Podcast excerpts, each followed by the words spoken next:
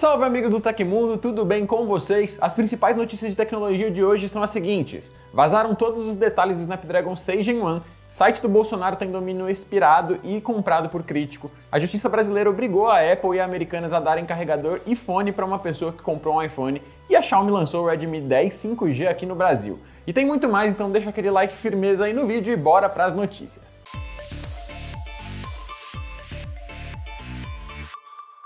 O chip Snapdragon 6 Gen 1 será o sucessor oficial dos processadores da família Snapdragon 600 da Qualcomm, que dá poder a alguns dos celulares intermediários Android mais populares do mundo. Agora um vazamento vindo do renomado informante Evan Bless, o arroba Evelix no Twitter, já nos revelou praticamente tudo sobre o próximo chip. A tabela divulgada revela que o Snapdragon 6 Gen 1 vai ser fabricado no processo de 4 nanômetros. Isso já garante maior eficiência energética do que o seu antecessor, o Snapdragon 695, que era fabricado em 6 nanômetros. Em termos de características práticas para o usuário final, o novo chip promete também levar os 4K para o segmento intermediário de celulares, já que o processador de sinal de imagens, o ISP, na sigla em inglês, suporta a gravação de vídeos com essa resolução em câmeras com até 108 megapixels. Em termos de conectividade, o Snapdragon 6 Gen 1 é compatível com a rede móvel 5G, além de suportar o Wi-Fi 6E e Bluetooth 5.2 LE. Não temos data ainda para os primeiros dispositivos com o novo chip, mas o 9to5 Google afirma que devemos ver esses aparelhos chegando em breve. Vale ressaltar que a Qualcomm está confirmada na IFA 2022, que ocorre logo no começo de setembro. Logo, o evento pode servir de apresentação para as novidades. A nossa querida Joy vai estar lá na Alemanha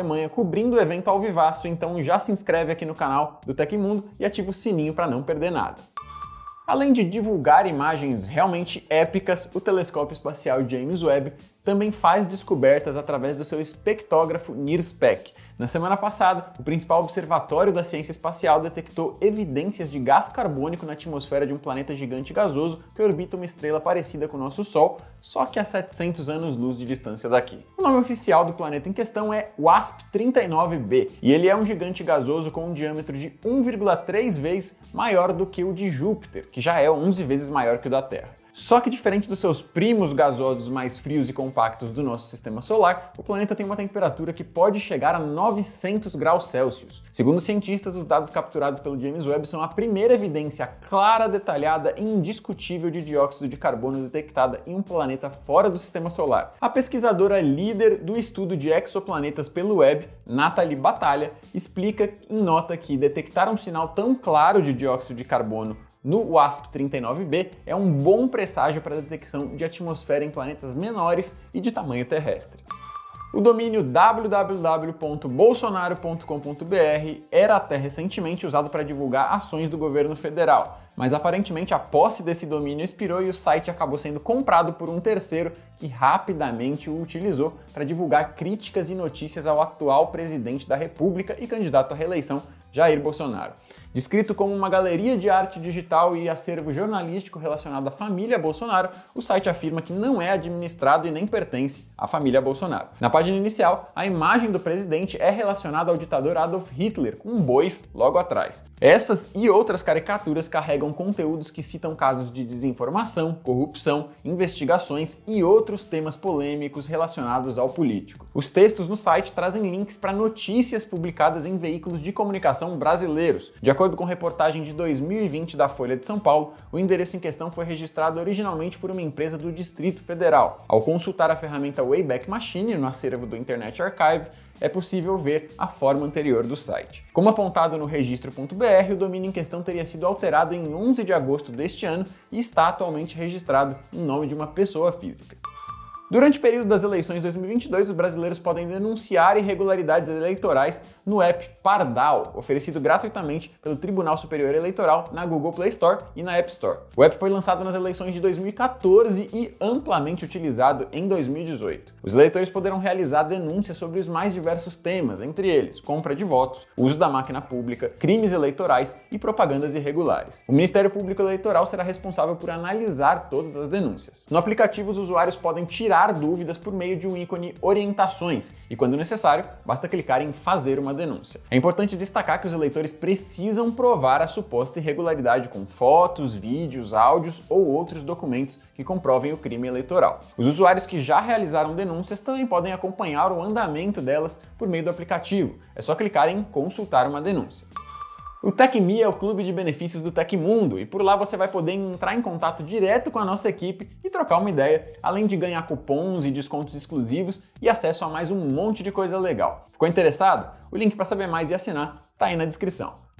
Quatro pessoas invadiram uma loja da Apple no shopping The Woodlands, localizado no estado norte-americano do Texas, antes do expediente. Os assaltantes levaram quase 500 produtos da maçã. Em nota, a polícia local informou que foi acionada por volta das 8 horas. A listagem de itens roubados inclui mais de 200 Apple Watches, mais de 50 pares de AirPods e mais de 220 iPhones. Os quatro indivíduos usavam capuzes cobrindo as cabeças e o rosto ao forçar a entrada na Apple Store. Como a loja abre às 10, os funcionários da Apple que chegaram primeiro ao estabelecimento antes do expediente notaram o assalto. Mesmo após o ocorrido, a Apple Store seguiu funcionando normalmente com atendimento aos clientes. Apesar de terem levado uma grande quantidade de produtos da maçã, o esperado é que os ladrões não tenham lá muito lucro. Isso porque a Apple rastreia os números de série de todos os equipamentos enviados às lojas. Assim, a companhia pode identificar todos os relógios, fones de ouvido e celulares roubados, e em seguida a Apple os marca como tal, diminuindo o valor de revenda.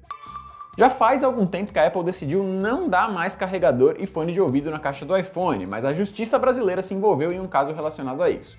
A juíza Dália Zaro Queiroz, da Vara do Juizado Especial do Consumidor de Salvador, na Bahia, determinou que a empresa da maçã e as lojas americanas deveriam fornecer os dispositivos de carregamento e som para um consumidor que comprou um smartphone da Apple. O comprador desse iPhone em questão alegou que a falta do carregador e fones configuravam venda casada, que é quando você só consegue comprar um produto se levar outro obrigatoriamente, e pediu indenização moral e material. De acordo com Queiroz, foge a razoabilidade que qualquer aparelho celular seja vendido sem o respectivo carregador, por quanto seja necessária a reposição de carga para que ele seja funcional. Além da entrega do carregador e dos fones de ouvido para o cliente em questão, a juíza ordenou o pagamento de uma multa de 5 mil reais. A Apple mantém o seu argumento original de que a retirada dos fones e do carregador da caixa dos iPhones é uma medida para diminuir o impacto climático, uma balela sobre a qual eu mesmo já falei a fundo em um vídeo aqui no canal, link na descrição para quem quiser ver, tá?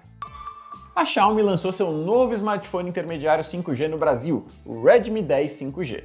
Além da nova geração de redes móveis, o celular se destaca pelo processador MediaTek, configuração de câmeras e bateria. O Xiaomi Redmi 10 5G oferece uma tela IPS LCD Full HD de 6,58 polegadas com taxa de atualização de 90 Hz. O display também conta com modo luz solar para ambientes com iluminação forte e o modo leitura 3.0 para evitar fadiga ocular. O aparelho é equipado com o chip MediaTek Dimensity 700, 4 GB de RAM e 128 GB de armazenamento. Ele tem câmera traseira principal de 50 megapixels, além de um sensor de 2 megapixels para profundidade.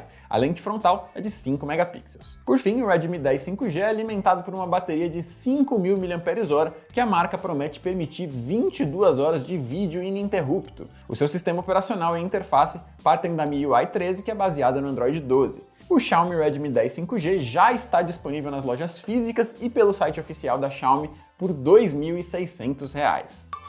Aconteceu na história da tecnologia. Em 31 de agosto de 2004, a empresa Aldus oficializa sua fusão com a Adobe. A combinação dos softwares das empresas, em especial o PageMaker e o PostScript, com produtos como a LaserWriter da Apple, foi o que possibilitou a revolução das publicações feitas em desktops na década de 80. Então a fusão das duas empresas era vista como uma forma delas progredirem ainda mais nesse mercado.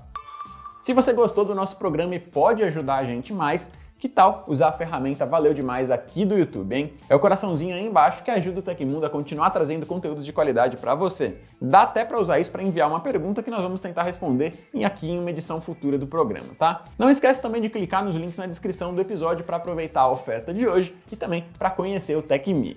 E essas foram as notícias do Hoje no Tecmundo dessa quarta-feira. Aqui quem fala é o Léo Rocha e você pode me encontrar no Twitter e no Instagram pelo arroba LeoBRJ.